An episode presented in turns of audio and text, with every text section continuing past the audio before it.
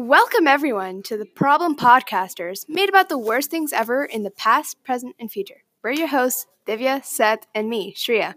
Today's topic for March 5th, 2019, is all about prejudice. As William Hazlitt once said, prejudice is the child of ignorance. There are many different types of prejudice, or prejudging, and we will be discussing racism, classism, and ageism. So, Seth, what do you have to say about racism?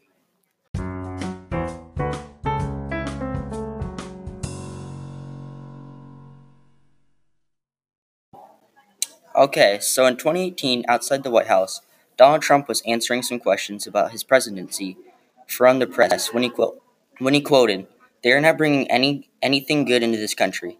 The Mexicans are never good, but maybe some people that are illegally brought in are good.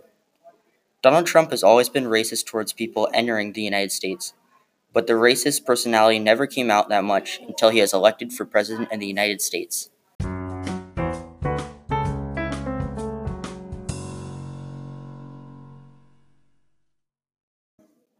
Well, that is definitely news. Anyways, Divya, what kind of ageism have you seen in these modern years? In 2008, there was a Swedish bank that did not give loans to certain people over 70, so the bank was called out and told to change the policy. This shows that even well known companies have ageist policies.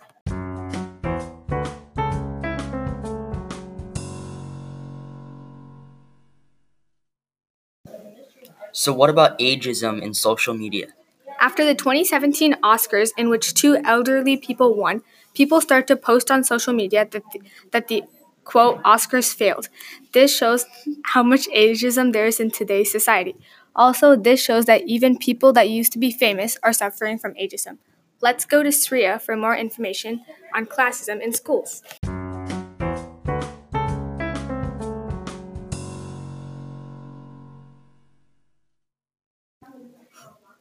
Classism even occurs in schools, which is utterly sad because this means classism will continue much into the future. Many cases are there where students bully kids who do not dress normally, but rather wear old clothes and do not wear makeup, or other signs of being less in economic status. We do not see the same number of bullying cases where rich kids are bullied. Yep, bullying is quite common in some schools, unfortunately.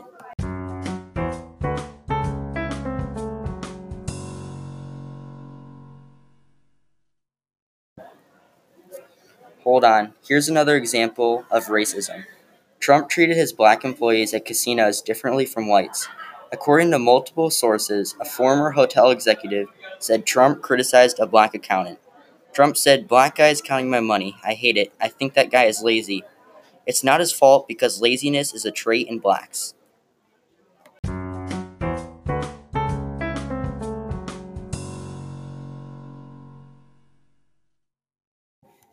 Well, anyway, did you know that according to the US Census Bureau, about 15% of Americans are in poverty, and not much is being done as wealthy people neglect poor people? Many beggars are not even looked at, and people walk right away from them. So sad.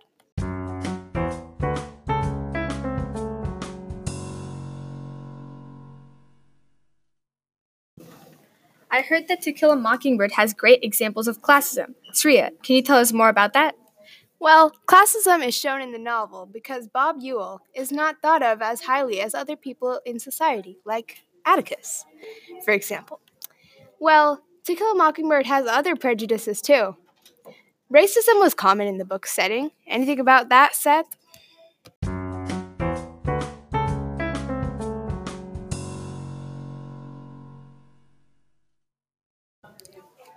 Well, in chapter 11 of To Kill a Mockingbird, Atticus's kids were walking by Miss Dubose' house when she sees them.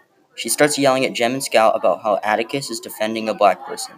Nobody knew she had a racist side until Atticus started defending Tom Robinson.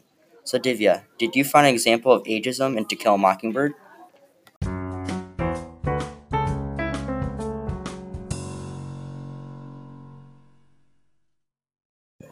In the beginning of the book, Jem says Atticus is, quote, too old to play football. This shows that Jem thinks less of Atticus. Looks like there's ageism in books too.